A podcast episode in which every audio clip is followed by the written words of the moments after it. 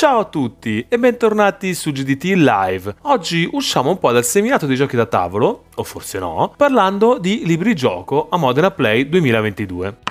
Scartabellando la lista di titoli disponibili per Play, è impossibile non notare quanto i libri games stiano prendendo inesorabilmente piede all'interno del nostro hobby. Del resto è comprensibile, l'esigenza di giocare anche da soli si stava imponendo già da prima della pandemia e il lockdown non ha fatto altro che accelerare questo processo. Del resto è bastato solo soffiare sugli tizzoni che sembravano spenti, ma in realtà erano ben ardenti. Il movimento dei libri game o libri gioco, infatti, fin dagli anni 90 non si è mai davvero spento. Ditemi se l'argomento vi interessa, io sono affascinato e se volete qualche puntata in più a tema libri game fatemelo sapere nei commenti.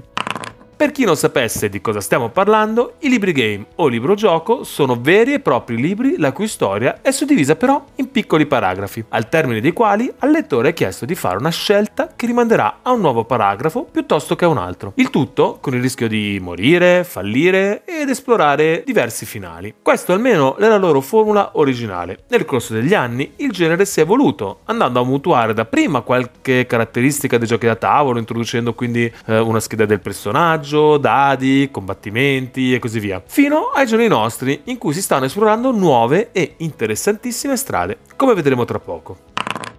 Oggi, quindi, possiamo dire che siamo all'interno di una seconda età dell'oro del libro game. La prima fu proprio intorno agli anni 90, dove erano letteralmente ovunque. In pochi sfuggirono infatti al fascino di giocare le avventure di Lupo Solitario, tanto per fare un esempio. Proprio dopo quella prima fulgida fase si è vissuto un po' di declino, ma come dicevo, sotto le ceneri i fan portavano avanti, con un entusiasmo senza pari, i propri progetti, tool e libri indipendenti. Per anni ho lurcato Libro Games Land, ogni volta rimanendo stupito della passione investita da chi portava avanti la community. Vi lascio il link in descrizione. Era quindi ipotizzabile forse che ad un certo punto la, tra virgolette, moda sarebbe tornata, ma credo che in pochi potessero immaginare una tale veemenza. Oggi, e con oggi intendo dire oggi tipo adesso, Decine sono i libri usciti o in procinto di uscire, e ancor più quelli in lavorazione. Ed è con un pizzico di orgoglio che possiamo anche notare quanto la scuola tricolore sia motore propulsivo di questo interessantissimo genere. Personalmente, il fascino che i libri game esercitano su di me è dovuto al fatto che un medium come il libro, che per definizione è statico, granitico, insomma, scripta manent si dice, no? Ecco, mi affascina come si possano prendere i confini rigidi di un libro e allargarli fino a farlo diventare qualcosa di dinamico dinamico, come un gioco. Insomma, il libro game è quasi un atto rivoluzionario, che esiste in fondo per stravolgere un paradigma. E poi è fottutamente divertente.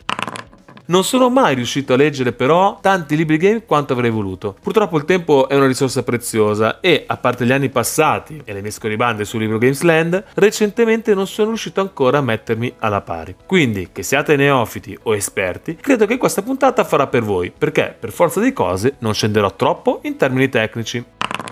Play 2022 dicevamo, preparatevi a vedere libri game ovunque, non riesco in una sola puntata ad elencarvi tutto quello che ci sarà, perciò vi parlerò solo di quelli che, per un motivo o per l'altro, mi hanno colpito. E in questo senso non posso che cominciare da The Conan Game Book di Officina Meningi. I motivi del mio interesse sono ben tre. Il primo, ovviamente, è Conan il barbaro con la B maiuscola. Un setting tanto affascinante quanto ignorante, nel senso però più positivo del termine. Mi sono perso a leggere da ragazzo i romanzi e ho sempre avuto la sensazione che ci fosse così tanto ancora che Conan potesse dare. Un libro game sembra esattamente quello che serve per espandere gli orizzonti, così come immaginavo da ragazzo. È la classica idea che dici, ma cavolo, com'è che nessuno ci aveva mai pensato prima? Il secondo elemento di interesse stuzzica la mia passione di giocatore da tavolo. Infatti, il sistema di questo questo libro game pare essere basato sul sapiente utilizzo di tre mazzi di carte e per me è già un sì solo per questo, anche se mi fa sorgere qualche timore sull'ergonomia. Insomma, leggere un libro con tre mazzi di carte in mano non deve essere proprio il massimo. D'altro canto, proprio poche ore fa, hanno rilasciato la prima avventura,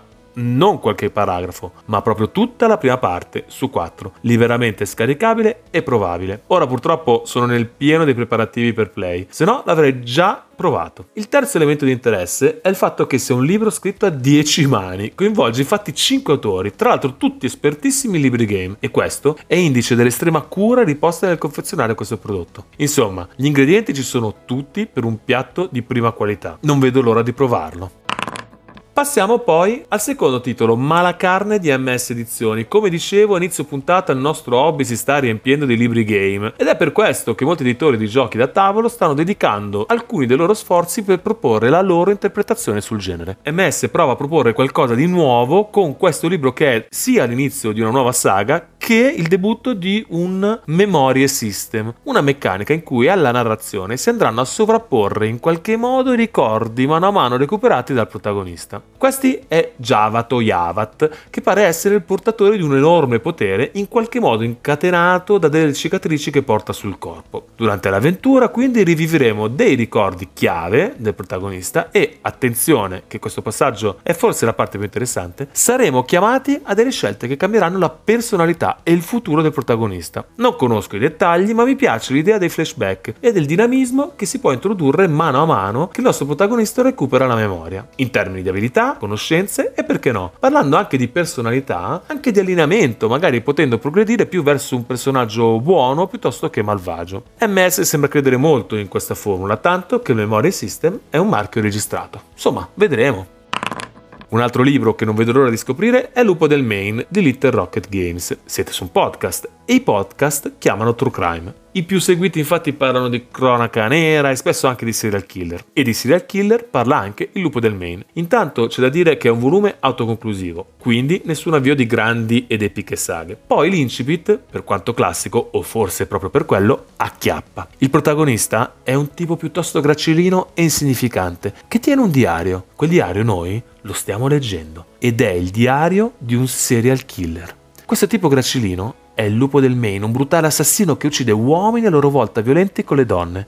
È un diario e quindi per definizione il luogo dove la mente trova libero sfogo sulla carta. Quindi io mi immagino anche, oltre ai fatti, ai dettagli dei suoi crimini, che in questo libro ci sarà modo di addentrarci anche nella psiche del personaggio. Prima vi ho detto una mezza bugia però, vero, questo è un volume autoconclusivo vero, non è l'inizio di una saga, ma a dirla tutta rappresenta l'inizio di una nuova collana che prende il nome di Killer Book. Vedremo, la curiosità c'è.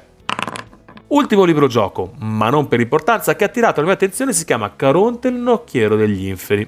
Allora, premesso che l'inferno dantesco è stata una trovata geniale che da centinaia di anni regala a piene mani incipit per storie troppo affascinanti, se mettete sul piatto anche Caronte, una delle figure più enigmatiche in questo scenario, beh, non si può che essere attratti. Insomma, se scoprire come da comuni mortali siamo finiti a rivestire il ruolo del traghettatore delle anime non vi basta, ci sono un paio di elementi in più che mi hanno convinto a mettere in lista questo libro. Le esplorazioni sono mappa aperta, quindi l'avventura non procederà in modo lineare, ma saremo noi a gestire dove andare e quando e soprattutto un piccolo sistema economico che ci consentirà di imbarcarci, capita? Caronte, imbarcarci. Vabbè, dicevo, un mini gestionale nautico in cui gestire e migliorare la nostra barca. Questo rappresenterà un gioco nel gioco. Boh, sulla carta sta cosa è una figata. Resta da vedere la resa in pratica.